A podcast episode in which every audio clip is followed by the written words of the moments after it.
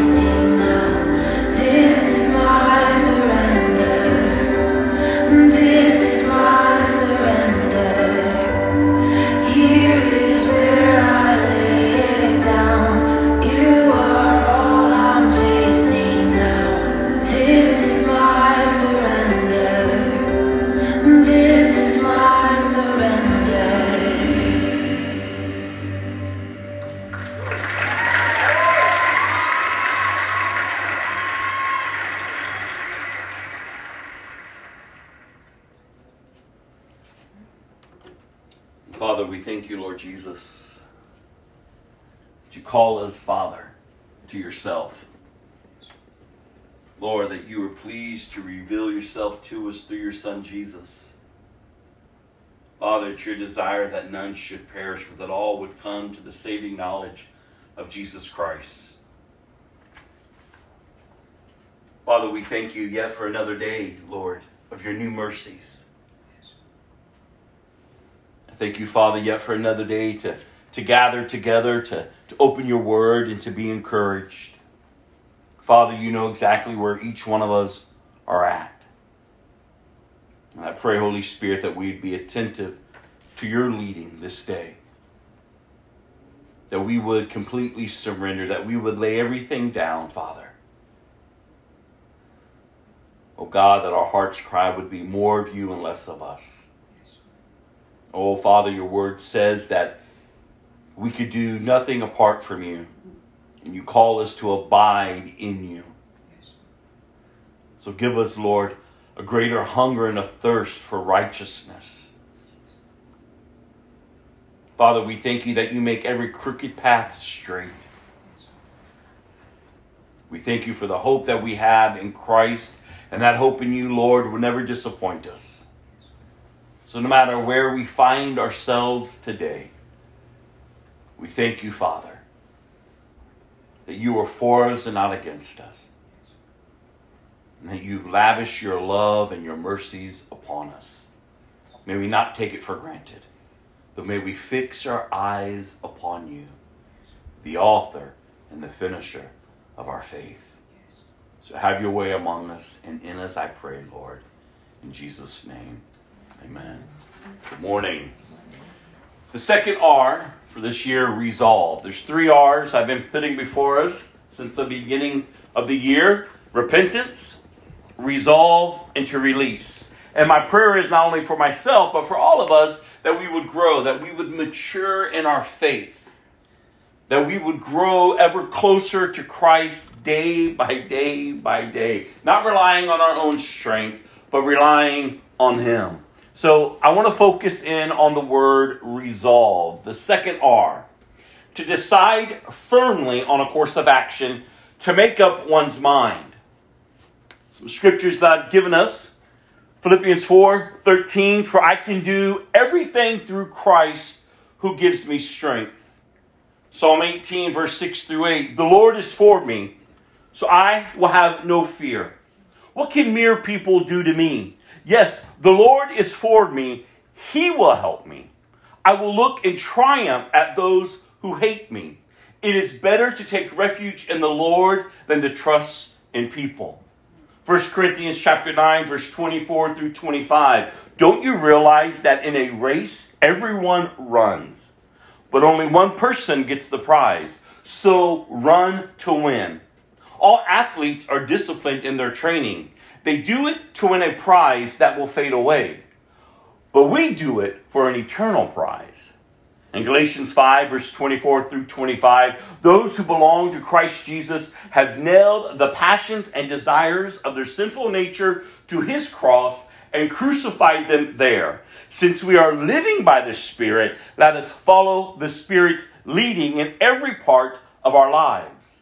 In Romans 6, verse 11 through 12, so you also should consider yourselves to be dead to the power of sin and alive to God through Christ Jesus. Do not let sin control the way you live. Do not give in to sinful desires. To resolve, to decide firmly on the course of action to make up one's mind. When you hear these scriptures, I, I, pray that they are encouraging you to daily. These are just a few scriptures that are found in the scriptures as a whole. There's so many more that would encourage you to make up your mind for once and for all to follow Christ. Jesus himself says, when he looks at his disciples, he says, Before you come after me, consider the cost because it's going to cost you everything. It's going to cost you everything. You are to lay your life down. The call of a disciple to deny yourself, to pick up the cross, and to follow him. We are in this world, but we're not of the world. We are new creations. If you are in Christ, you have been born again of a new nature, born of the Spirit. So you're living differently. You're walking differently. You're talking differently. The desires that once controlled you, they don't rule you any longer. You've learned to apply truth. You've learned to be not only a hearer of the word, but a doer of the word. You have this understanding that Jesus is alive and all that he accomplished took place. Sin and death are defeated. Sin and death are defeated. We're no longer to be enslaved to sin. And the Bible tells us where does sin come from? From the desires that are from within. Remember, all of us, we are born into rebellion against a holy God. That is the nature in which our physical bodies, everything about us is born into this world.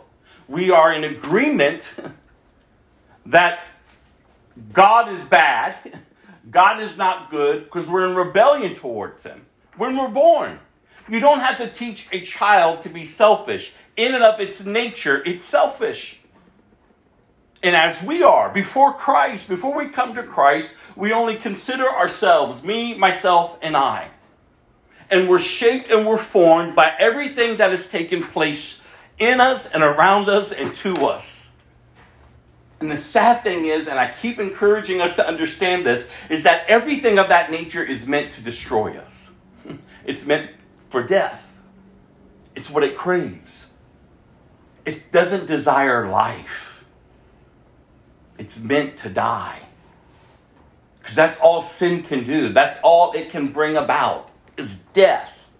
But the good news that is found in Christ, the good news that is found in the gospel is life, eternal life, true life, life in Christ. And it's not anything that I have to do or you have to do to clean yourself up. No, you just have to believe. You have to believe that God so loved the world that he gave his one and only Son, that whoever would believe in him shall not perish, but have eternal life. And as I keep encouraging us, you can't have this second R, even the third R, if you don't have the first R, which is repentance. To recognize your need for the Savior, to turn from the old, to die to the old, and to turn to the new. Turn to Christ. Come to Christ. Repent.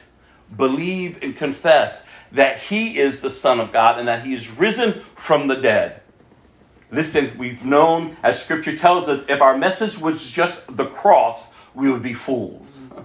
But our message is more than just the cross, it is the resurrection. He is the resurrected Christ, He is the living Christ. He is seated in heaven, the right hand of the throne of God, the place of authority. He has finished it all. In fact, he cried out, It is finished. And now those who had the blessed hope in him are waiting for his return. And everything that we're seeing in the world is leading up to that. And I keep encouraging us as the world is getting darker and darker and darker. You, if you're a Christian, should be getting brighter and brighter. Oh, we have hope. We're not lost like the world is lost. No, we carry the hope of Christ. We, we carry the message of hope to a dying world. So share your faith, live your faith, believe in the one in whom you say you believe in, and allow His power to strengthen you day in and day out. Because this life in Him has to be a life that He is leading. He's not just an addition to your life, no, He is your life. You know, the Bible tells us if we walk habitually in the Spirit, we won't gratify the desires of the flesh. Freedom, you all. True freedom comes from true transparency. And the Bible tells us how does He transform us? By changing the way you think. So, so you have to choose this day whom you're going to serve. How are you going to think? That's why the Bible tells us take every thought captive and bring it into the obedience of His Lordship. And I encourage us, as I encourage myself, don't let your thoughts run wild. When you begin to start thinking a lie, take hold of it and exchange it for his truth. Believe upon Jesus. So when we think about resolving, when, when we think about deciding firmly on a course of action to make up one's mind to live for Christ, to understand that we can do all things through him who gives me strength, who shall I fear? Because I'm in Christ. I'm trusting in Him. I'm not trusting in people. And then I'm living for an eternal prize. I'm not settling for the temporalness of this life. Remember, everything temporal leads you to death. There's nothing good. It may satisfy you in that moment. It may satisfy you for an hour. It may satisfy you for a year. But trust me, in the end, it loses its flavor. There's nothing that can come from it. So we're not living on the temporalness of life, rather it be relationships, rather be on material things, rather be on whatever it may be that tries to lure us out from his presence. No, you can say no because you find your worth in Christ. And if you're not finding your wholeness, your worth in Christ, trust me, you're seeking it from something else or someone else to be whole, not broken, not bound by insecurities, not bound by fear, but a whole life that can only be found in Christ. See, you can come as you are because He knows everything about us. He knows where we've been and what we've done. And yet He says, Come. Come. Not that we would remain the same, but that He would transform us. And in that transformation, it's not pointing to us what we have done, but it's pointing to Him and what He has done in and through us. Because listen to Galatians 5 again, verse 24 and 25. Those who belong to Christ Jesus have nailed the passions and desires of their sinful nature to his cross and crucified them there. Since we are living by the Spirit, let us follow the Spirit's leading in every part of our lives. So when those old desires try to trigger you, when those thoughts try to come back, when your insecurities are screaming at you, when life is tormenting you, are you standing, you all? Are you speaking back? Because you ought to be. Don't give up and don't give in. You got to press in. I keep encouraging us. The Christian life is a life that's moving forward. It's a life that's moving forward. You are going to endure hardships on this earth. Jesus himself tells us in this world you will have trouble, but be of good cheer. I've already overcame the world. Do you remind yourself of these truths?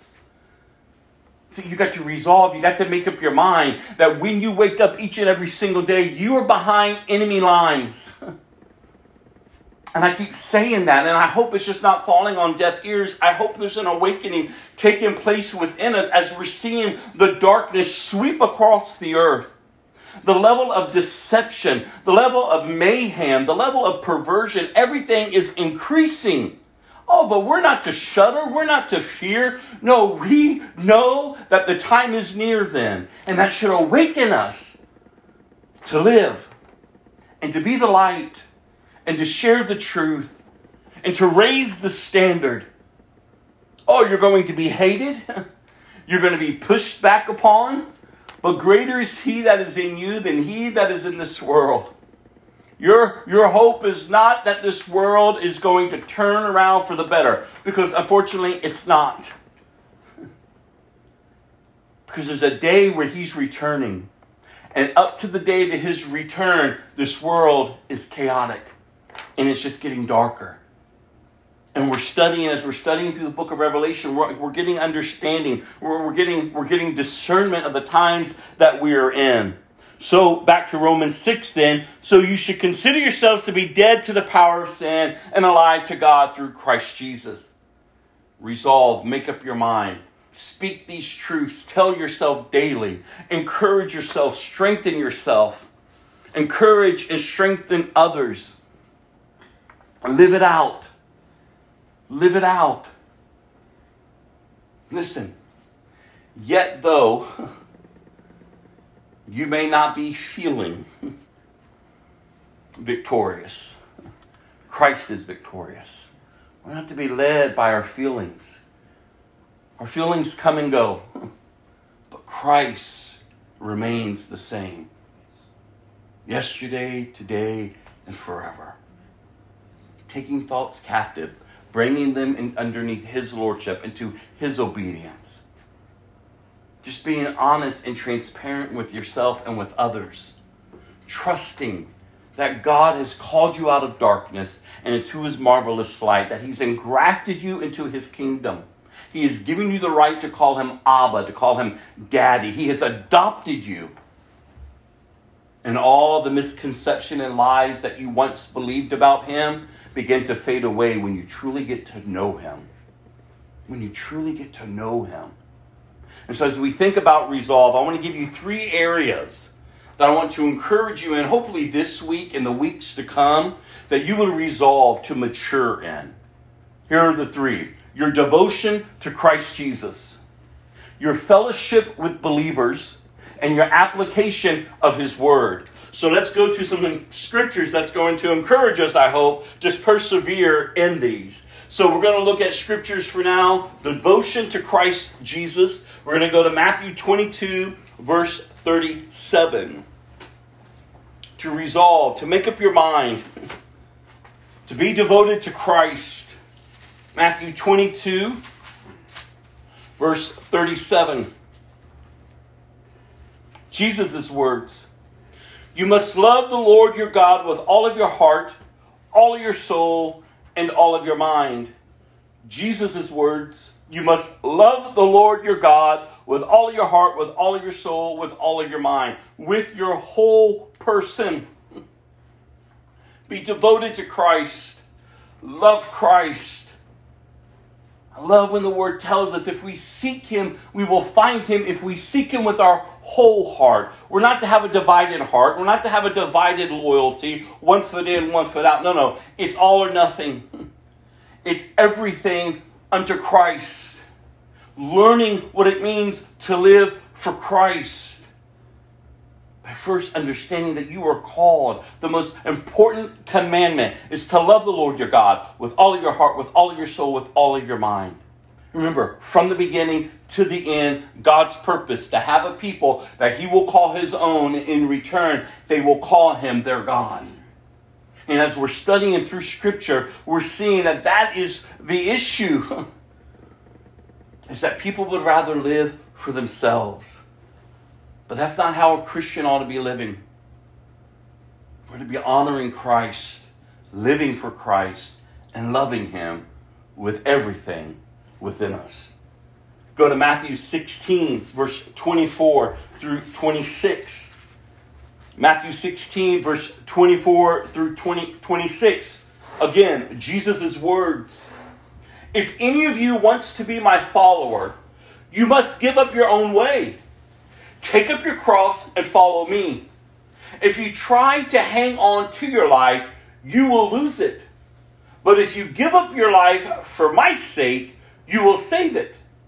And what do you benefit if you gain the whole world but lose your own soul? Is anything worth more than your soul? Again, Jesus' words. If any of you wants to follow me, or to be my follower, you must give up your own way. Take up your cross and follow me. From the beginning all the way to the end, up until the day until Christ appears again, there's the church is going to be assaulted. The church is going to be confronted with a false gospel, with false teachings. And if you're not rooted in Christ, God help you that you're not swept away with it. You're to be rooted in Christ, remaining in Christ. And that's why I keep encouraging you if you're hearing a message that tells you that you can live however you want and gives you this false sense of security, of safety, of salvation, oh God, help us. It's from the beginning to the end. And that's why all through the New Testament, the letters written to the church Bottom line, summing up, it's basically telling you to grow up, to mature. it keeps warning, they keep warning us what it will be in the last days, what we're going to face, the level of false, the false gospel rising up to deceive even the elect, if it is even possible. The, he, he, the word tells us that even in the end, there will be people who will wander away from the faith and begin to follow doctrines of demons. Like we're in a war. That's why I keep encouraging. You are behind enemy lines. You have got to take whom you say you believe in and believe him. know him. Live for him. Jesus' words. This isn't man's words. This is Jesus' words. He knows not everyone is coming after him. He knows not everyone is going to follow him. He knows that people are, are, are like, okay, maybe, maybe, you know, what can you do for me, Jesus? Fix my life, Jesus. Oh, he understands those who, who come for their own reasons, but those who would truly follow him, they understand the call. Lay your life down and follow me. These are Jesus' words to be devoted to him. Go to John 15 verse 5 through 8. Again, scriptures to encourage us. John 15, verse 5 through 8.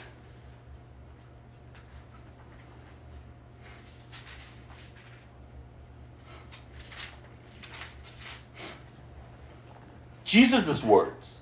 Yes, I am the vine, you are the branches. Those who remain in me and I in them will produce much fruit. For apart from me, you could do nothing. Anyone who does not remain in me is thrown away like a useless branch and withers.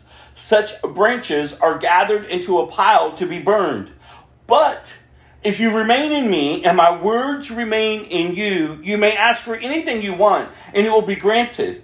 When you produce much fruit, you are my true disciples. This brings great glory to my Father. Oh, your life ought to be producing fruit. Your life should be bringing glory to God in your obedience. And it's not a life, again, the Christian life is not a burdensome life.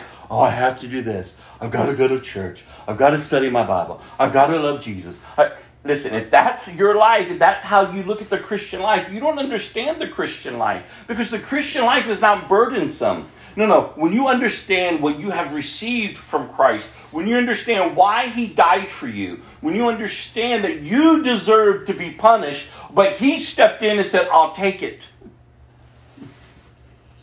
When you understand who He is and see Him for who He is and love Him for who He is and believe in Him and confess Him, like you were born again you're no longer living in rebellion. No, now you're in relationship.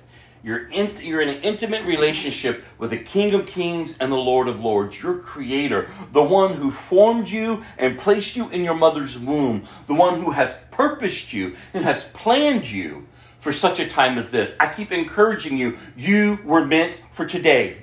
As long as there's breath in your body, you were meant to be the light in this darkened world. You don't have to get lost in it. You have a purpose. And your purpose is so much greater than you can even possibly understand. Like when your spiritual eyes are open, you get grounded and you get rooted in Christ and you realize, oh God, you have me here for a reason. I don't want to waste my days. I don't want to waste my time on the temporal things of life. No, God, here I am, send me. And you go with purpose each and every single day. No matter where we're at in our life, no matter what age we are, you are purposed. You are purposed. And you must get up and you must live on purpose every single day. You must abide in Him, remain in Him. Allow His words to begin to define you. Hunger and thirst for truth don't settle for lies because remember, that's the enemy. The enemy comes to steal and to kill and to destroy. He is actively working to destroy you, to destroy your loved ones, to destroy life. He's a liar, he's a murderer. And he's not giving up. In fact, his fury is going to continue. But ultimately, his end comes. But until that day, the church, she's here. And that's what I keep telling you. You say, well, then what hope is in this world if it's getting darker? The church is here. And it's not just to come to church. No, no, it's to be the church. It's to live it out. We're the body of Christ. He is the head. We're many parts, but we collectively form one. And we're to serve and we're to love others. We're to offer them hope, not just to go along with them. You will be hated, you will be persecuted. Again, I keep telling you, the level of persecution is rising upon the earth. It's at one of the highest times it's ever been. Christians are being slaughtered all around the world. They're being arrested. And I keep giving you this understanding. That's why we can't, that's why I don't understand why we play like it's nothing. Like, okay, well, I'm a Christian. Listen, have you considered the cost? Do you, understand who he is? I mean, there's brothers and sisters, and I keep encouraging us every other day or so, week or so like there's people who got up today and they went to church and they knew possibly they wouldn't come home because the guards busted down the door and dragged them out, beat them, murdered them, slaughtered them, arrested them. Hmm. and yet they showed up. They knew what was before them. But they knew Jesus ultimately loved them. And they went and they celebrated him, knowing good and well could have cost them their life. They go out among, among their communities and they live a life that's honorable to God, bringing glory to God, and yet they're slaughtered for it. They're arrested for it. They're looked at the ones who are causing the problems. Christians are looked at even on the west side of, of the earth now, in our area, as people who are causing divisions, who are causing strife. Oh, you're unloving. Look at the hatred. All because we have a standard in which we speak forth. It's not us, it's Him. And those who like darkness will reject His truth. Oh, Jesus, help us. Help us to live and to be devoted to him, that we will be among his true disciples, bearing fruit and living lives that bring glory to the Father. Go to Romans 12. Romans 12, verse 1 and 2.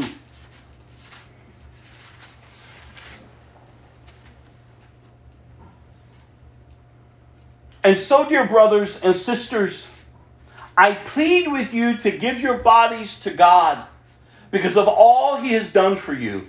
Let them be a living and holy sacrifice, the kind he will find acceptable.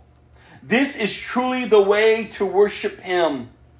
Don't copy the behaviors and customs of this world, but let God transform you into a new person by changing the way you think. Then you will learn to know God's will for you, which is good and pleasing and perfect. God's will for you. It's good, it's pleasing, it's perfect.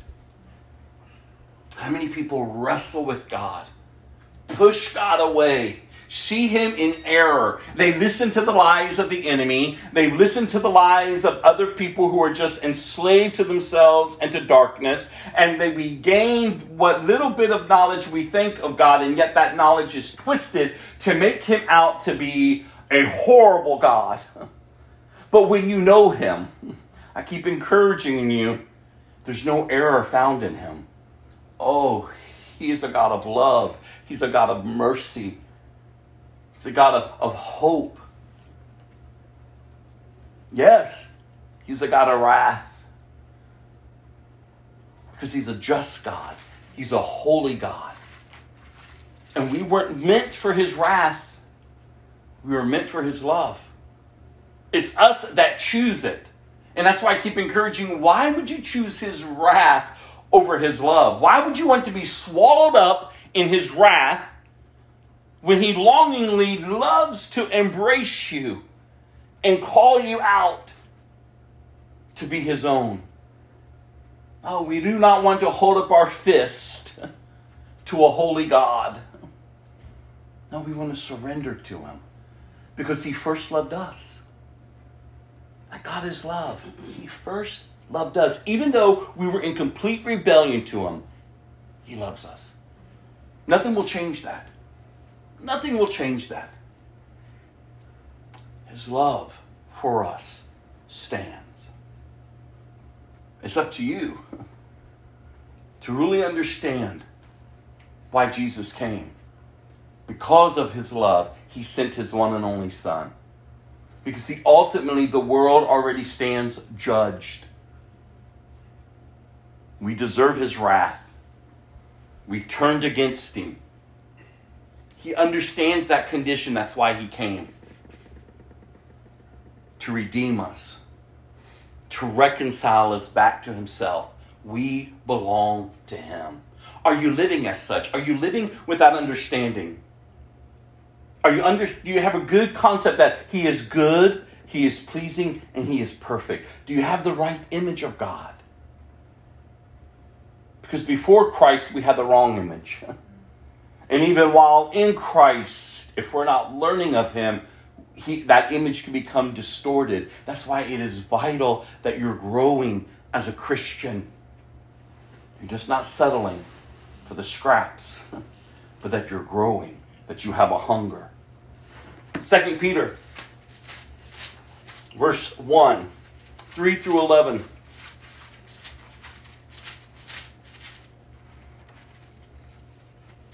Second Peter, verse 1, 3 through 11. By his divine power, God has given us everything we need for living a godly life. We have received all of this by coming to him, the one who was called, I'm sorry, the one who called us to himself by means of his marvelous glory and excellence. Ah, are you hearing? And because of his glory and excellence, he has given us great and precious promises. These are the promises that enable you to share his divine nature. Oh, look at this. And escape the world's corruption caused by human desires. In view of all of this, make every effort to respond to God's promises. Supplement, add to your faith with a generous provision of moral excellence, and moral excellence with knowledge, and knowledge with self control, and self control patient endurance, and patient endurance with godliness, and godliness with brotherly affection, and with brotherly affection with love for everyone. Listen to that. The more you grow, ha, the more you grow like this, the more productive and useful you will be in your knowledge of our Lord Jesus Christ. But those who fail to develop in this way are short sighted or blind, forgetting that they have been cleansed from their old sins. So, dear brothers and sisters, work hard to prove that you really are among those God has called and chosen. Do these things, and you will never fall away. Then God will give you a grand entrance into the eternal kingdom of our Lord Jesus Christ, our Savior. Ah, did you hear that? Growing in faith, devoted to Christ, maturing. Your life is producing something within you when you come to Christ. I keep encouraging you, it's just not a one time little prayer. And then we just send you back out into life or you just get so involved with church activity that there's no transformation. No, you have to be transformed because you were born again. You just don't hold a form of religion and deny his power. No, you live out the newness of life that you've received because you've been born again. Nothing of yourself, but all of him. That's how great he is. to be devoted to Christ. And that's why I want to encourage us to resolve, to make up your mind, to love God. The second one, fellowship with believers. Go to 1 Thessalonians 5, verse 31. 1 Thessalonians 5, verse 31. Oh, may these scriptures encourage you and enrich your lives. 1 Thessalonians 5, verse 31.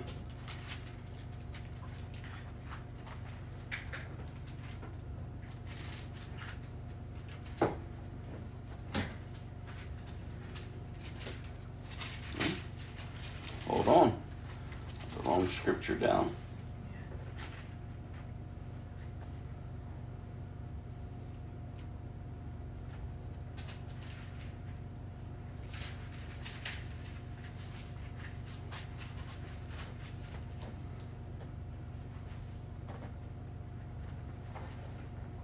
Please hold.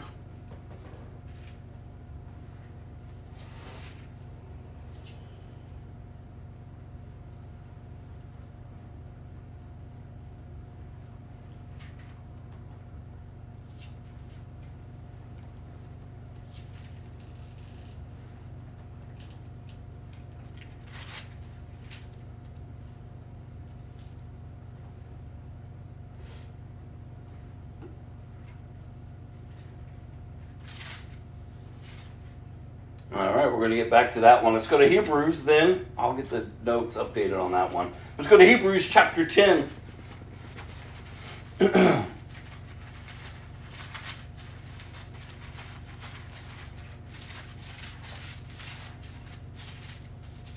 Hebrews chapter 10, verse 23 through 25.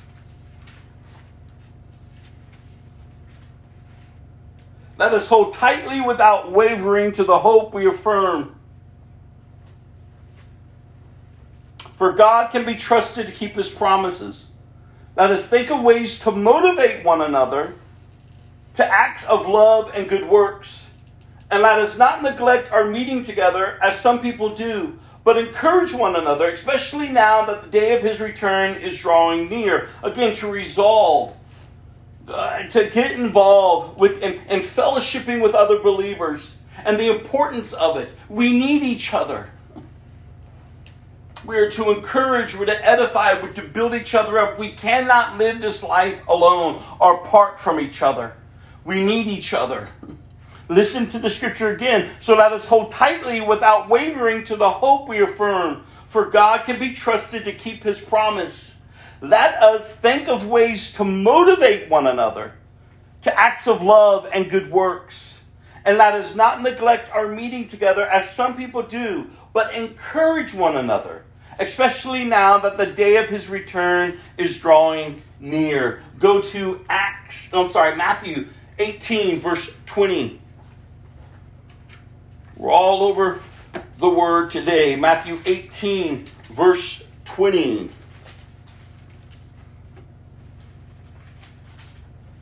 Oh, what a beautiful promise. For where two or three are gathered together as my followers, I am there among them.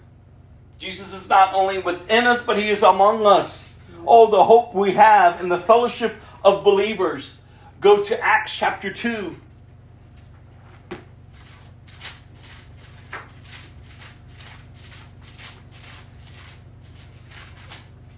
Acts chapter 2, verse 42 through 47.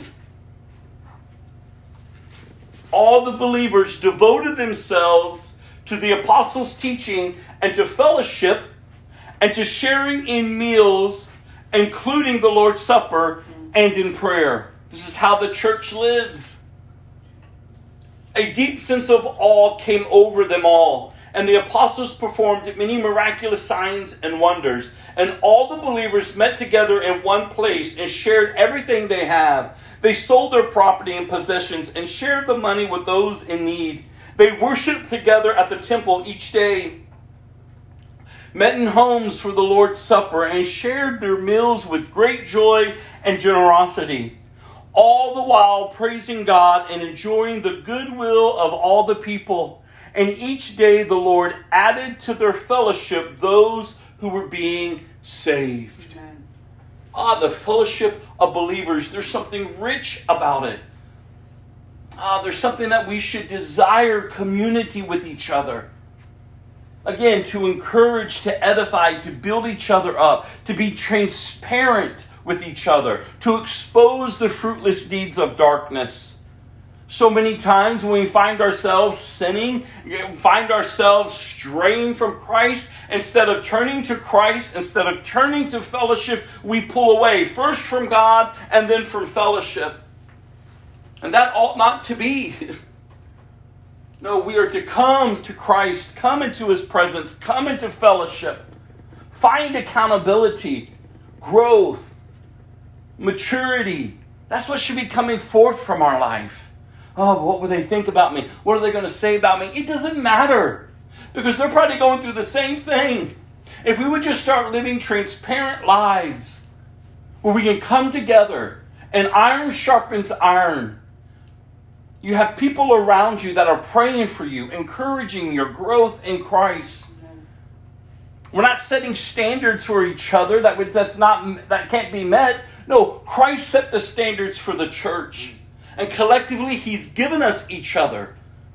And that's why I keep encouraging you all. You should be a healthy member of the body of Christ. We need you. We need each other. Because again, the world is getting darker and we're to be growing brighter. But if we're scattered, if we're divided, if we're not living it out together, then what are we doing? Go to John chapter 13. John 13, verse 34 and 35. These are Jesus' words. John 13, verse 34 and 35. So now I'm giving you a new commandment love each other. Just as I have loved you, you should love each other. And this is what I really want to look and hone in on and focus in on verse 35. Your love for one another will prove to the world that you are my disciples. These are Jesus' words. Your love for one another, your love among the body of Christ See, the world should be looking at the church and see there's something different. What would bring together people from all walks of life, from every tribe, every tongue, every nation, and there's no division among them? There is a unity, there's a love that is incorporated within their fellowship and their desire for community that's unlike anything the world can ever possibly have. So there's only one thing that can do that. It's because we belong to Him. We belong to Him. That is the standard. That's how we're to be living. We just don't go with, oh, that's just how they are. That's just who he is. That's just what they do. Oh, no, no. There's a standard in which we are to hold each other to. And it's not man's standard, it's God's standard. Because of his great love for us oh, there's a way in which we are to live. And so to resolve, to make up your mind, to be in fellowship with believers, to be devoted to Christ. And finally, let's look at some scriptures before we get into all actual scriptures for today. Application of His Word. To resolve in your mind, to make up your mind, to apply the Word of God. James 1, verse 22 through 25. And when you get the notes this week, oh, how I pray that you would take them and sit with them, meditate upon them, pray through them, and allow the truth to empower your life to live it. First John, I'm sorry, James chapter 1, verse 22 through 25. But, but don't just listen to God's word, you must do what it says. Otherwise, you're only fooling yourselves. For if you listen to the word and don't obey it, it is like glancing at your face in a mirror. You see yourself, you walk away, and forget what you look like. But if you look carefully into the perfect law that sets you free, and if you do what it says and you don't forget what you heard, then God will bless you for doing it. We're to be a doer of the word, not just listening. Hmm. Are you applying truth, you all? Listen, your freedom you should desire more than that which is being offered to you to enslave you. You should learn how to take the sword and use it to slay the enemy, to push down that which is trying to overtake you. Listen, I love it in Ephesians where it calls us to dress for battle. But I love it where it says, after you've done all you know to do, then stand. And stand therefore then. Not in your own strength, but in His. And to trust the fact that God will bless you for doing what is right, what is true, what is honest. To trust in Him, to know His Word, to apply His truth. Go to 2 Timothy chapter 2, verse 15 and verse 19. 2 Timothy chapter 2, verse 15 and verse 19. So work hard so you can present yourself to God and receive his approval. Be a good worker, one who does not need to be ashamed and who correctly explains the word of truth.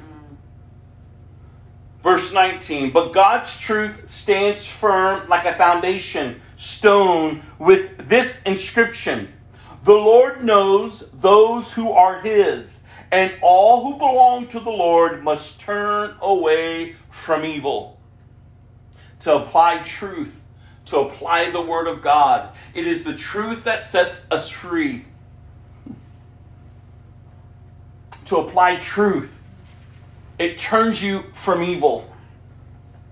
To apply truth, it turns you from evil. If you find yourself enslaved to sin, if you find yourself where you ought not to be, you're not applying truth. And applying truth doesn't come easy. Isn't that crazy? Hmm. You really don't have to give thought to do wrong. You could just do it. Mm-hmm. You don't even have to get thought. It's, it's sometimes not even that. You just do it. Like there would be people who would get up today, and maybe one of us, but there would be people all throughout the earth that would get up there and just do wrong. Because that's just how they're living. Living for themselves. Me, myself, and I. I want to live for me. I want what I want. And you owe me. People owe me. They don't know my pain. They don't know my hurt. And they're just they're just filled with so much selfishness.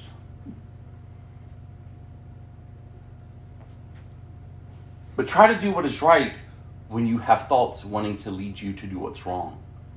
Try to think of others before you think of yourself and watch the war that takes place. You want the reality that this is real? Just try to live that out. I keep telling you, it is a spiritual realm, as the Bible tells us, that we cannot see that we are at war with. We're not a war, at war with each other. We're principalities, rulers in the air of the darkness. And if we are still bent living out of our old nature in rebellion to God, we're wreaking havoc because they're wreaking havoc in us and through us.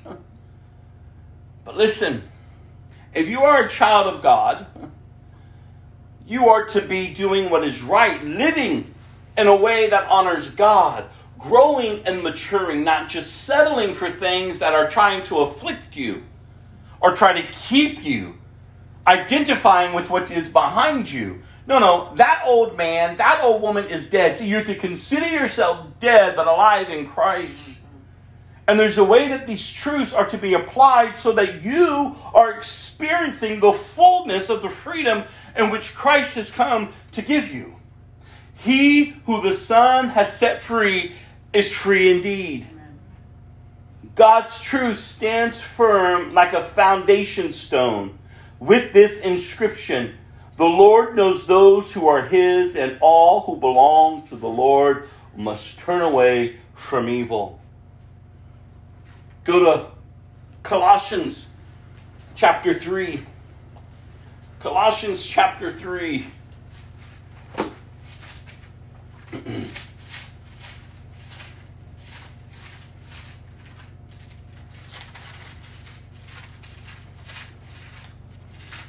Colossians chapter 3, verse 16 and 17. Let the message about Christ in all of its richness fill your lives. Teach and counsel each other with all the wisdom he gives. Sing songs and hymns and spiritual songs to God with thankful hearts. And whatever you do or say, do it as a representative of the Lord Jesus, giving thanks through him to God the Father. This is not just a suggestion, this is how we should be living. If we're going to maintain all that he has for us, we are to abide in him, to remain in him. And we're to let the message about Christ, the Word of God, and all of his richness fill our lives. And then we're to teach and to counsel each other with all the wisdom he gives. Now, this is the way to live, you all. The way to live. Listen, you got to press in. As we were just talking, it, applying truth is it, it doesn't come easy. You've got to push back against everything that is pushing on you. And again, it's not in your strength, but it's in His.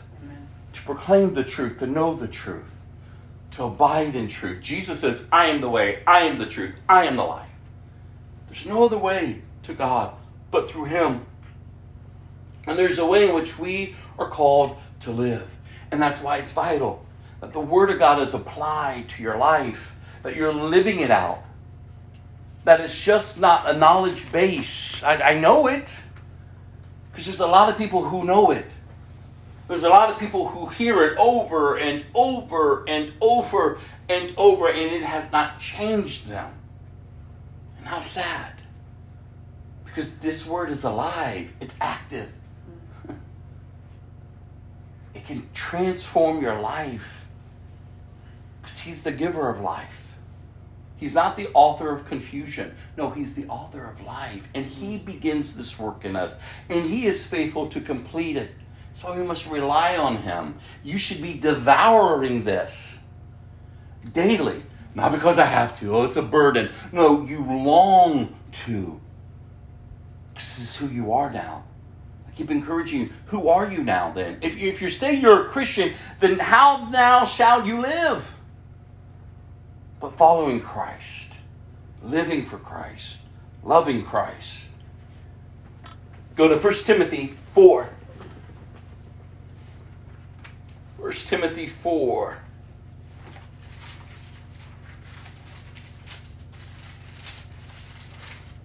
First Timothy 4, verse 16.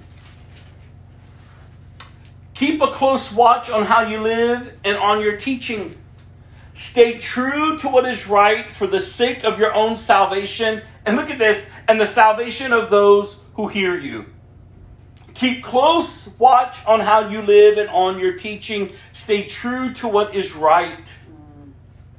Stay true to the word. Stay true to, to godly, righteous teaching. Stay true to what God has already pinned. We're not to add to, we're not to take away. It's the full counsel Amen. from God. Inspired by the Holy Spirit, men penned it. But it's the living Word of God. It's active. It's the sword. It is the weapon that we have against the enemy that's meant and bent for our destruction. Go to 2 Peter.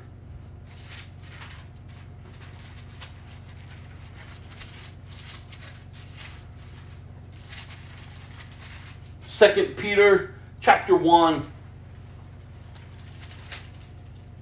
verse 12 through 21 and then we're going to read chapter 2 Ah, let's pay attention. Here we go. Verse 12 of chapter 1, 2 Peter. Therefore, I will always remind you about these things, even though you already know them and are standing firm in the truth you have been taught. And it is only right that I should keep on reminding you as long as I live. For the Lord Jesus Christ has shown me that I must soon leave this earthly life. So I will work hard to make sure you always remember these things after I'm gone. For we were not making up clever stories when we told you about the powerful coming of our Lord Jesus Christ. We saw his majestic splendor with our own eyes when he received honor and glory from God the Father. The voice from the majestic glory of God said to him, This is my dearly loved Son who brings me great joy.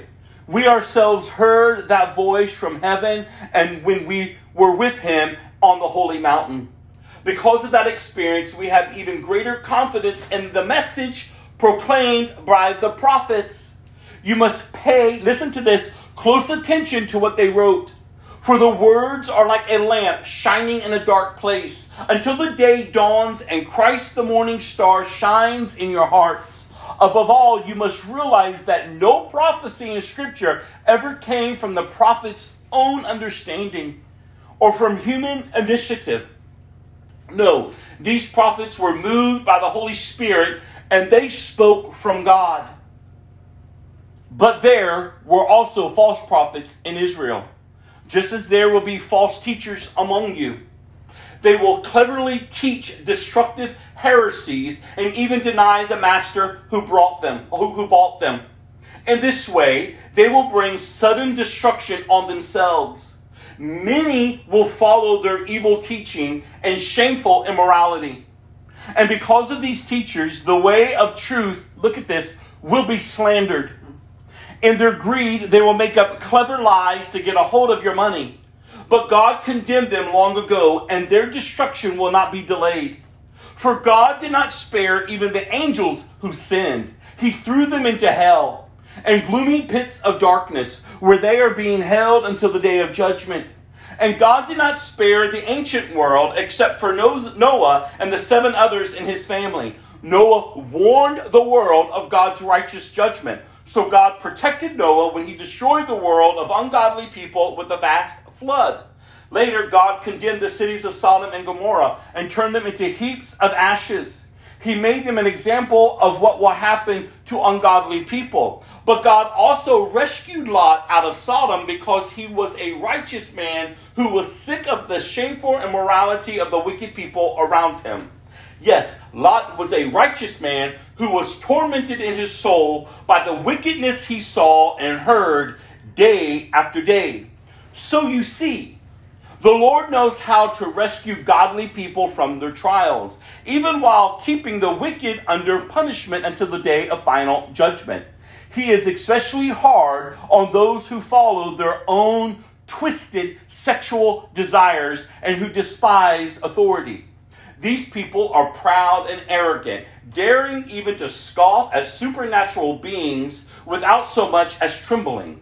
But the angels, who are far greater in power and strength, do not dare to bring from the Lord a charge of blasphemy against those supernatural beings.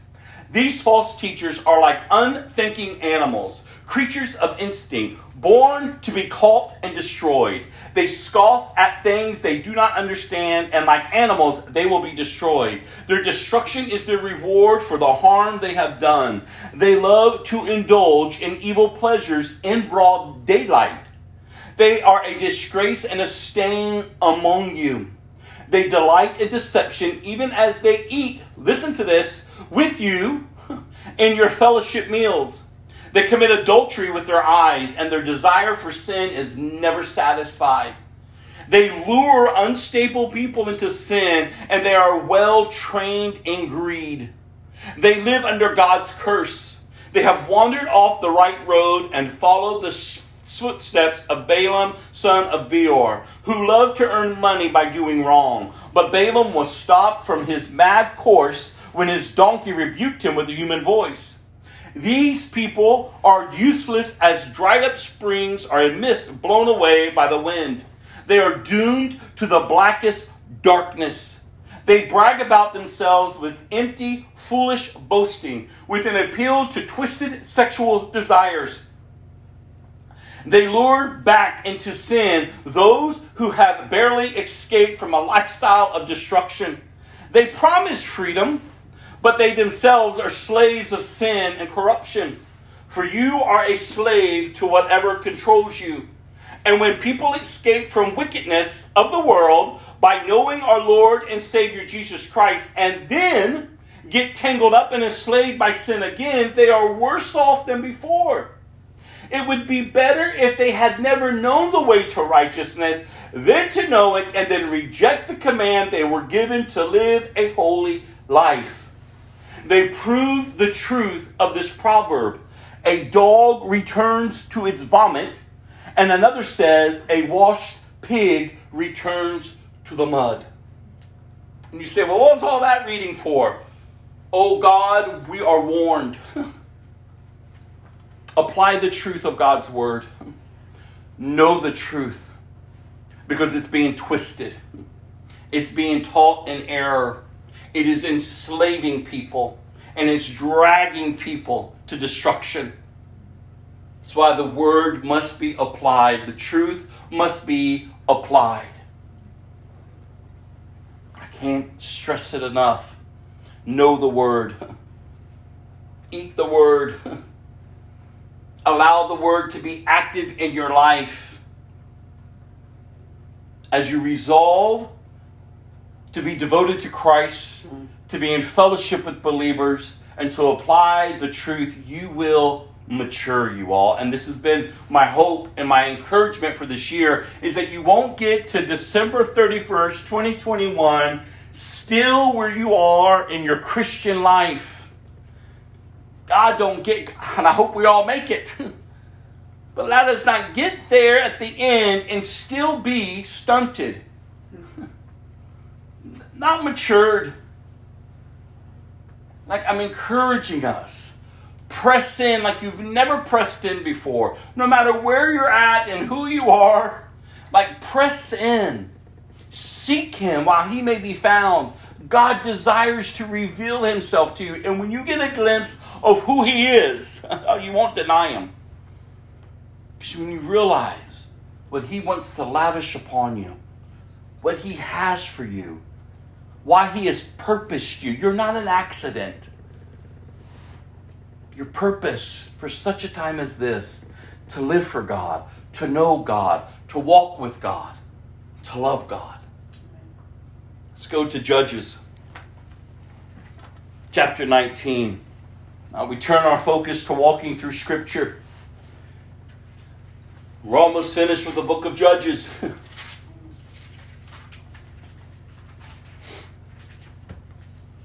Judges is a book of cycles.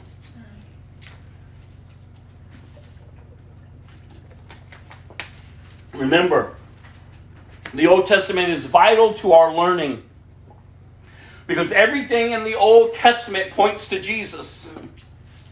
Everything is a foreshadow of Jesus. From the beginning, God said there will be one who will come and crush the serpent's head Jesus. God sets a people aside for himself that they wouldn't live like the other nations. They will honor God, that they would love God, that they would be God's people. But all along, they keep rejecting God. But the Messiah, Jesus, will come from these people to save the world. God set them aside for himself, and yet they keep rejecting God. So in the book of Judges, we see they've entered the promised land. God is faithful. God turned them over and gave them what he said he was going to do. He was faithful to everything that he has promised, and yet they weren't faithful to him. They started intermingling with the other nations. They looked how they worshiped and said, Oh, why can't we worship that way? We'll take a little bit of what we know about God and we'll just add it to what they're doing and we'll be okay. They started giving over to the sexual desires within them. They started just running amok, forgetting God. And the more that they did that, the more oppressed they became by other, by other nations. They weren't meant to live as oppressed people. And it's no different than our day. The more that we turn from God and we go after the temporal things of life and we begin to live for ourselves, the more that we open up ourselves to being oppressed. And that is not the position of a believer. We're not to be oppressed. We're liberated. This is the hope that we have to share with others the freedom that is found in Christ. But these people, as soon as they were oppressed, as soon as they felt the weight, they cried out to God God, save us! God, deliver us! And God would raise up a judge. The people would become free yet again, and right soon after that, they will go right back to their old ways. Remember that one time they cried out to God, and God said, No, no, no, you have these other gods save you. And they're like, oh, come on, God, no, no, no. And they started tearing them down. They started smashing up all their idols. No, we mean it this time, God. We really love you. God couldn't help but in his mercy and his compassion turn towards them and help them.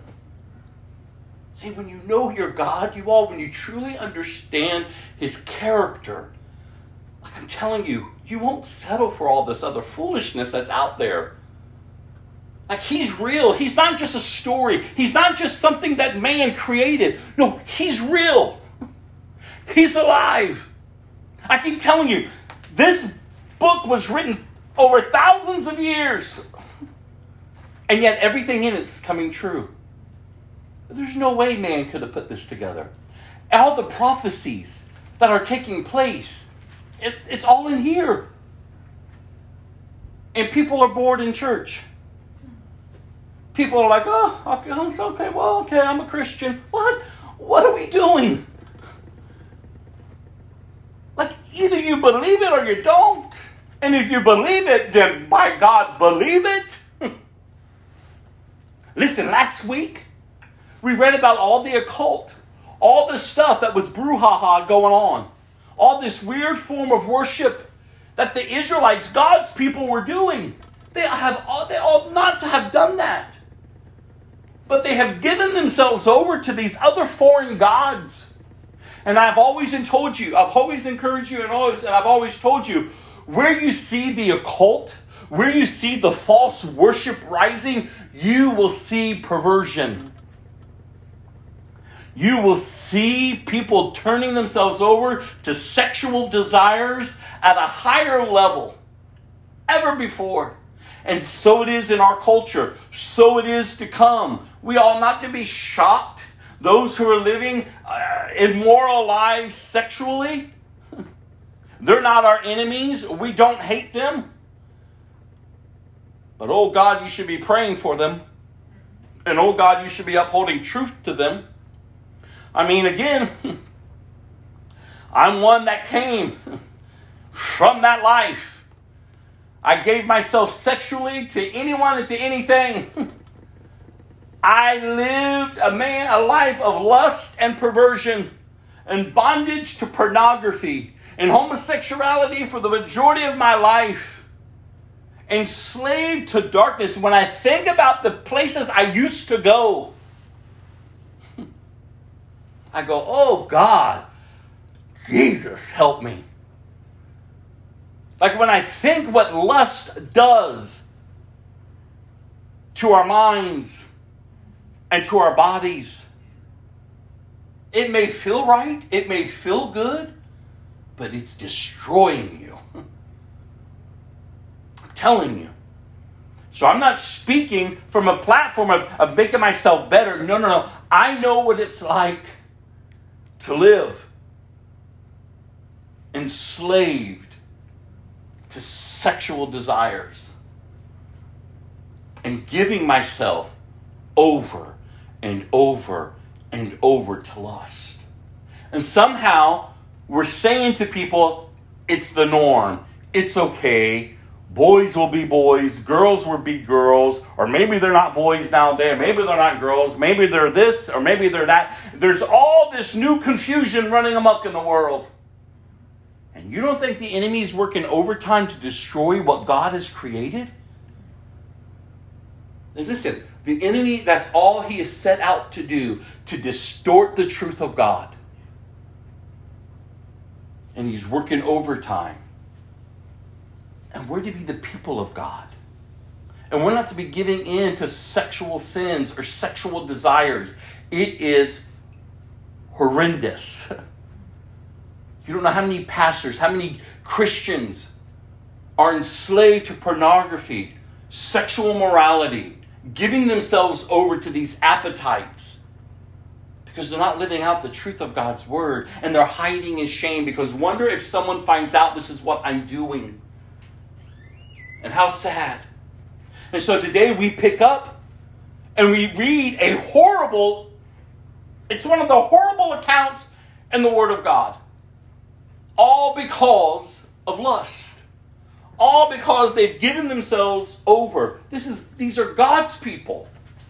So now in those days, Israel had no king.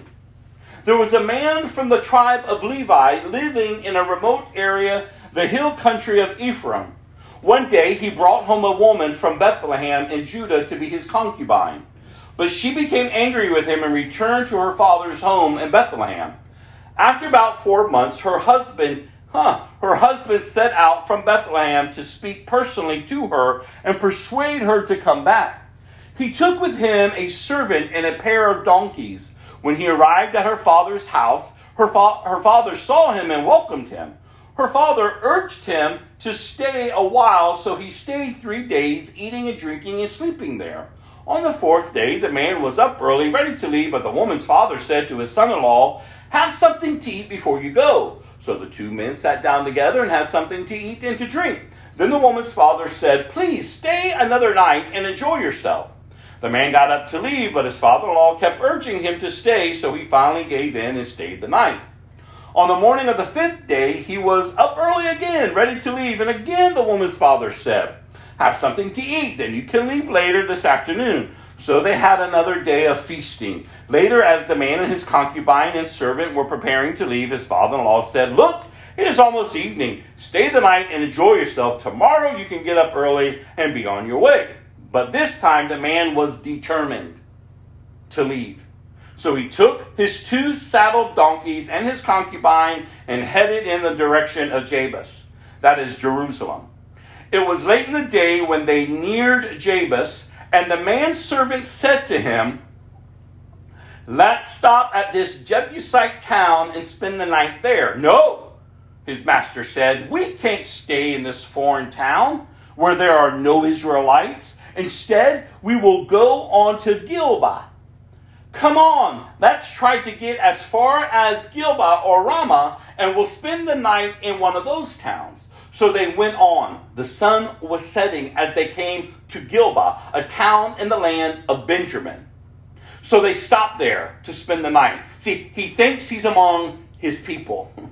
He thinks he's among God's people.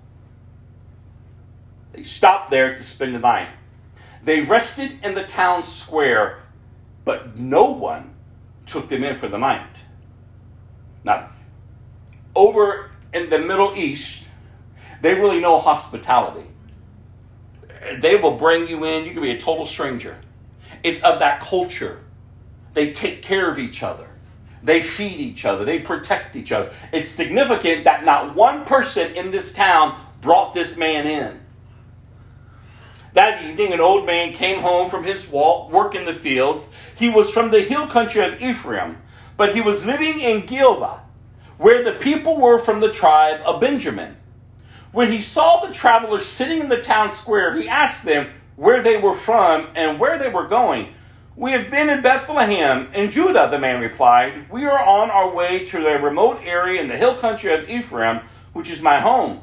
I traveled to Bethlehem and now I'm returning home. But no one has taken us in for the night, even though we have everything we need. We have straw and feed for our donkeys and plenty of bread and wine for ourselves. You are welcome to stay with me, the old man said. I will give you anything you might need. But whatever you do, don't spend the night in the square. So he took them home with him and fed the donkeys. After they washed their feet, they ate and they drank together. While they were enjoying themselves, a crowd of troublemakers from the town surrounded the house.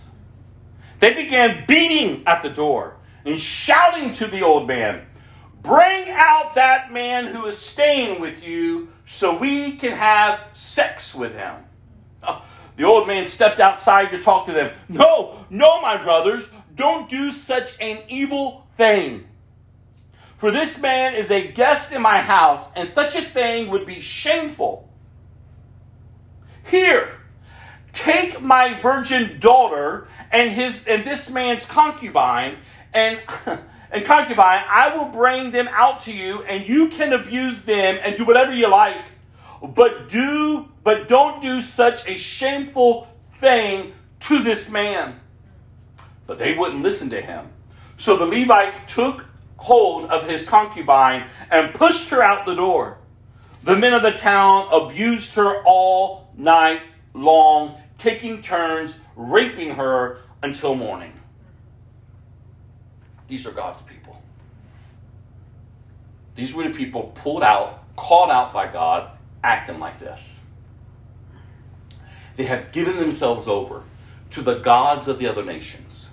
They were perverted by watching everything the other nations were doing, and they were saying, Why can't we do it?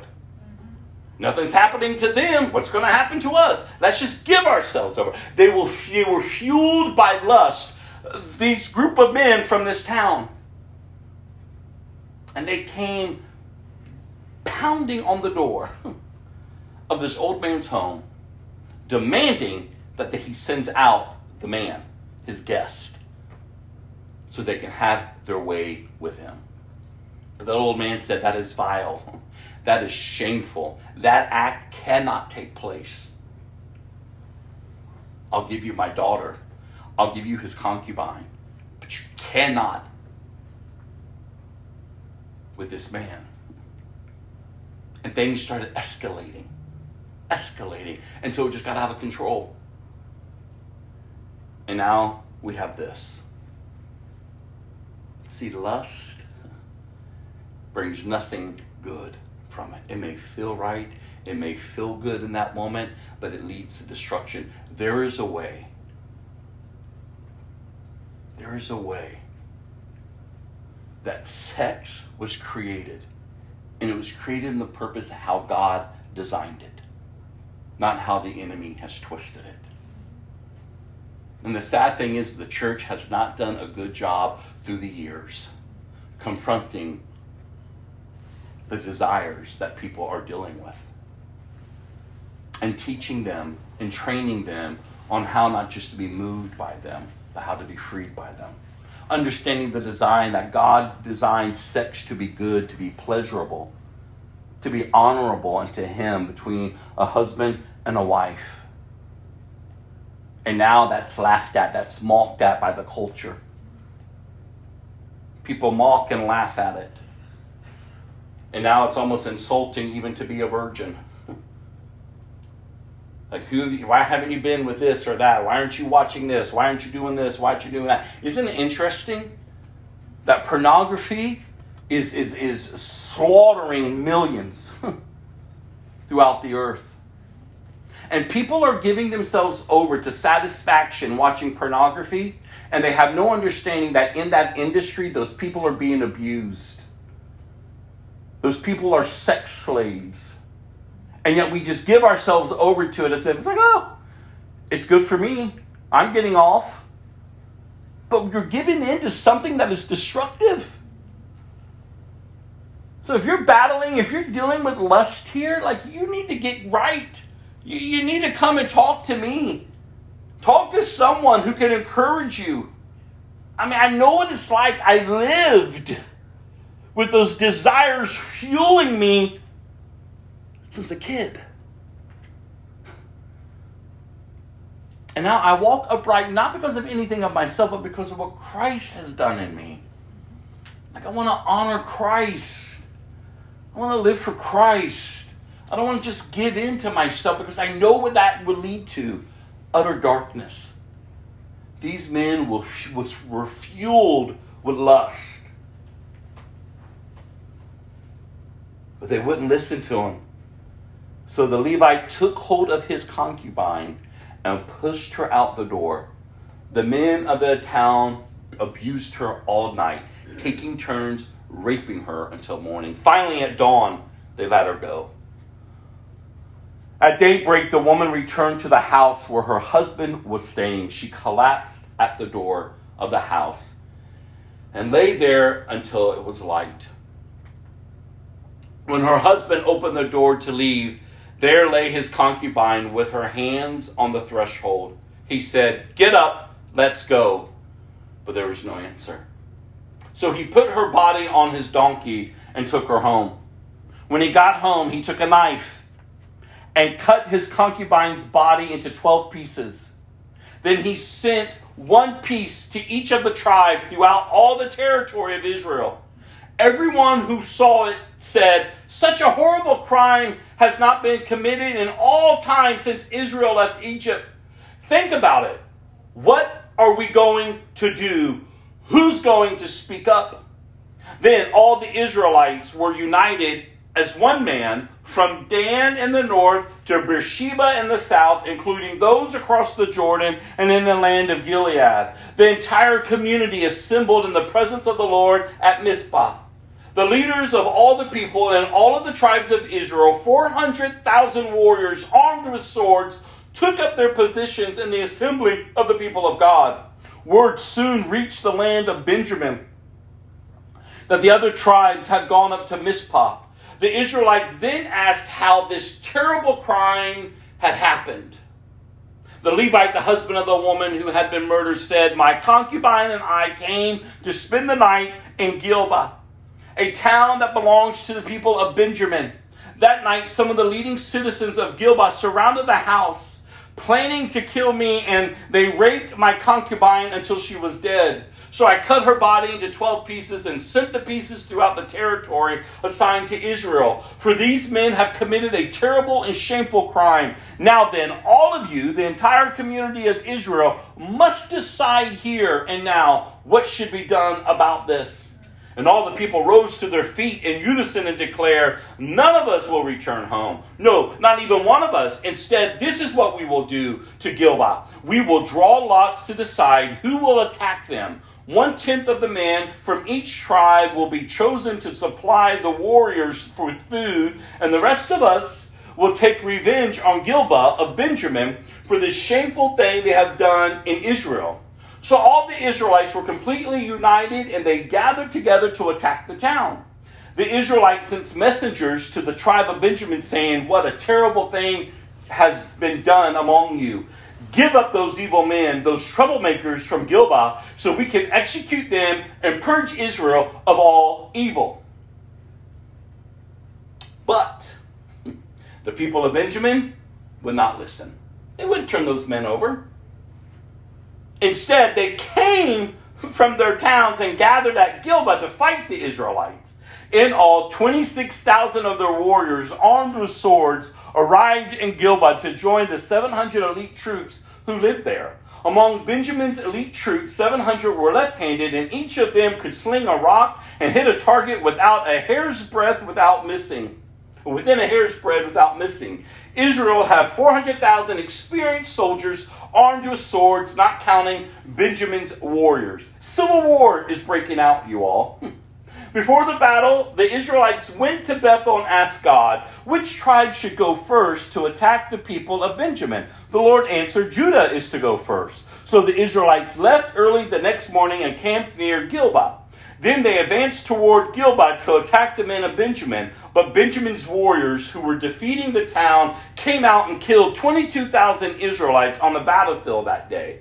But the Israelites encouraged each other and took their positions again at the same place they had fought the previous day. For they had gone up to Bethel and wept in the presence of the Lord until evening. They had asked the Lord, Should we fight against our relatives from Benjamin again? And the Lord said, Go out and fight against them. So the next day they went out again to fight against the men of Benjamin. But the men of Benjamin killed another 18,000 Israelites, of all whom were experienced with the sword.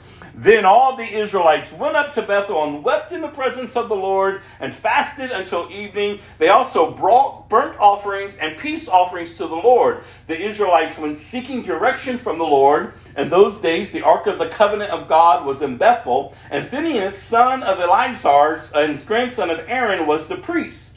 The Israelites asked the Lord, Should we fight against our relatives from Benjamin again or should we stop? The Lord said, Go, tomorrow I will hand them over to you. Do you see the difference from when they asked the other two times? Did y'all catch that? They worshiped. They worshiped him.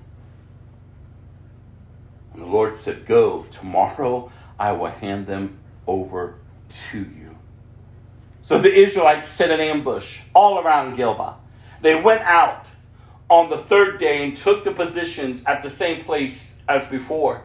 When the men of Benjamin came out to attack, they were drawn away from the town. And as they had done before, they began to kill the Israelites. About 30 Israelites died in the open fields along the roads, one leading to Bethel and the other leading back to Gilboa. Then the warriors of Benjamin shouted, We're defeating them as we did before. But the Israelites had planned in advance to run away so that the men of Benjamin would chase them along the roads and be drawn away from the town. When the main group of Israelite warriors reached Baal Tamar, they turned and took up their positions. Meanwhile, the Israelites hiding in ambush to the west of Gilboa jumped up to fight. There were 10,000 elite Israelite troops who advanced against Gilboa. The fighting was so heavy that Benjamin didn't realize the impending disaster. So the Lord helped Israel defeat Benjamin. And that day the Israelites killed 25,100 of Benjamin's warriors, all of whom were experienced swordsmen. Then the men of Benjamin saw they were beaten.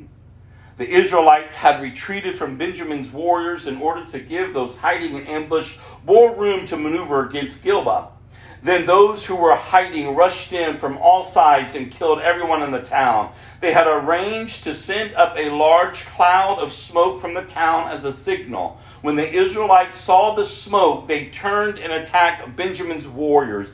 By that time, Benjamin's warriors had killed about 30 Israelites, and they shouted, We're defeating them as we did in the first battle. But when the warriors of Benjamin looked behind them, and saw the smoke rising um, into the sky from every part of the town, the men of Israel turned and attacked.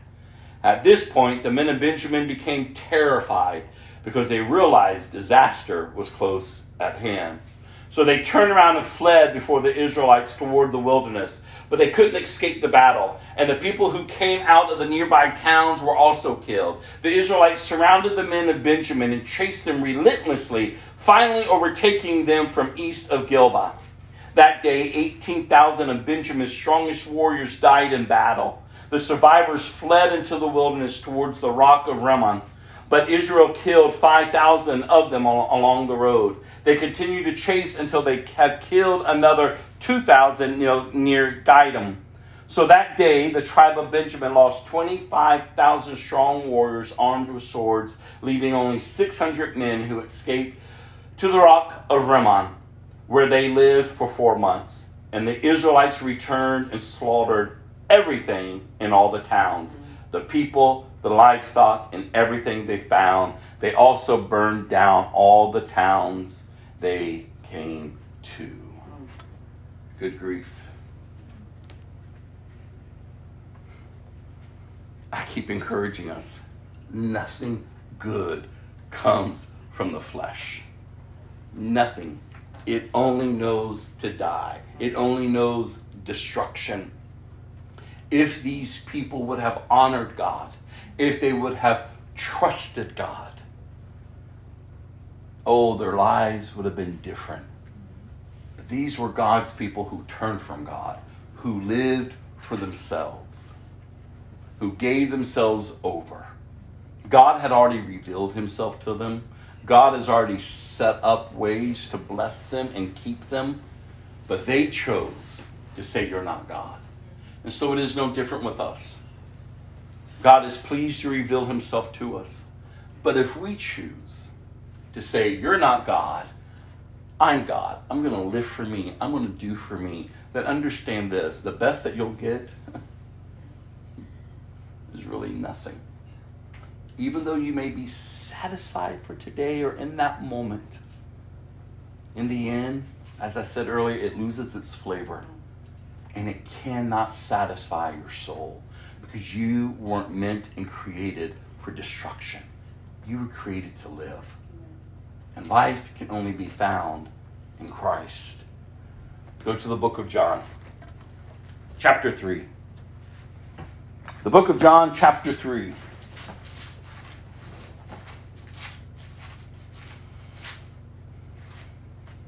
Chapter 3, verse 22 through chapter 4, verse 3. Then Jesus and his disciples left Jerusalem and went into the Judean countryside. Jesus spent some time with their, well, I'm sorry. Jesus spent some time with them baptizing people. At this time, John the Baptist was baptizing in Aenon, near Salem, because there was plenty of water there and people kept coming to him for baptism. This was before John was thrown into prison. A debate about, I'm sorry, a debate broke out between John's disciple and certain Jew over ceremonial cleansing. So John's disciple came to him and said, Rabbi, the man you met on the other side of the Jordan River, the one you identified as the Messiah, is also baptizing people. And everybody is going to him instead of coming to us. Ah, listen to John's reply. John replied, No one can receive anything unless God gives it from heaven. You yourselves know how plainly I told you, I am not the Messiah. Mm-hmm. I am only here to prepare the way for him.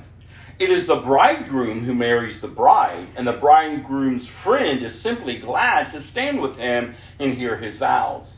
Therefore, I am filled with joy at his success. He must become greater and greater, and I must become less and less. Mm-hmm. He has come from above and is greater than anyone else. We are of the earth, and we speak of earthly things. But he has come from heaven and is greater than anyone else. He testifies about what he has seen and heard, but how few believe what he tells them. Anyone who accepts his testimony can affirm that God is true. For he is sent by God, he speaks God's words, for God gives him the Spirit without limit. The Father loves his Son and has put everything into his hands. And anyone who believes in God's Son has eternal life. Anyone who doesn't obey the Son will never experience eternal life, but remains under God's angry judgment. This is the word of God, you all. Jesus knew the Pharisees had heard that he was baptizing and making more disciples than John. Though Jesus himself didn't baptize them, his disciples did. So he left Judea and returned to Galilee. These men, these disciples came to John speaking of earthly things, and John was pointing them to heavenly things, to spiritual insight. See, that's why Paul writes to the church and says, Why are you trying to live out in the flesh what you received in the spirit? Listen, this is a whole new way of living, you all. If you are in Christ, you have been born again, born of the Spirit. Your eyes have been opened, your ears can hear, you see things differently now. And you're not bent towards destruction any longer. No, you have a newness of life and you begin to crave that which is right, which is true, which is holy. Because that's what He brings about in us life, you all. Eternal life, everlasting life, the hope that is found in Christ. Like nothing and no one can compare to him, you all. He's alive. So as John spoke, may we speak the same. He needs to become greater and greater, and we need to become lesser and lesser. Amen. Because our life is no longer our own. We're living for Christ. Go to Psalm 104. We're going to finish this psalm. We opened it up last week. It's a beautiful psalm. We see God that He is the creator. He not only created us, but He created all things. He's taking care of creation, even the, the smallest details needed for the animals. Like God is satisfying everything that He has created. So we're going to pick up here and close out this psalm, verse 24 of 104. O Lord, what a variety of things you have made In wisdom you have made them all. The earth is full of your creatures. Here is the ocean, vast and wide, teeming with life of every kind, both large and small. See the ships sailing along, and Leviathan, with which you made to play in the sea. They all depend on you to give them food as they need it. When you supply it, they gather it. You open your hand to feed them, and they are richly satisfied. But if you turn away from them, they panic. When you take away their breath, they die and turn again to dust. When you give them your breath, life is created, and you renew the face of the earth. May the glory of the Lord continue forever. The Lord takes pleasure in all he has made. The earth trembles at his glance. The mountains smoke at his touch. I will sing to the Lord as long as I live. I will praise my God to my last breath. May all my thoughts be pleasing to him, for I rejoice in the Lord. Let all sinners vanish from the face of the earth. Let the wicked disappear forever. Let all that I am praise the Lord. Praise the Lord. Amen. Amen. Let's close out Proverbs 14. Three nuggets of wisdom, verses 22 through 24. Proverbs 14. Verse 22 through 24. If you plan to do evil, you will be lost. If you plan to do good, you will receive unfailing love and faithfulness. Work brings profit, but mere talk leads to poverty.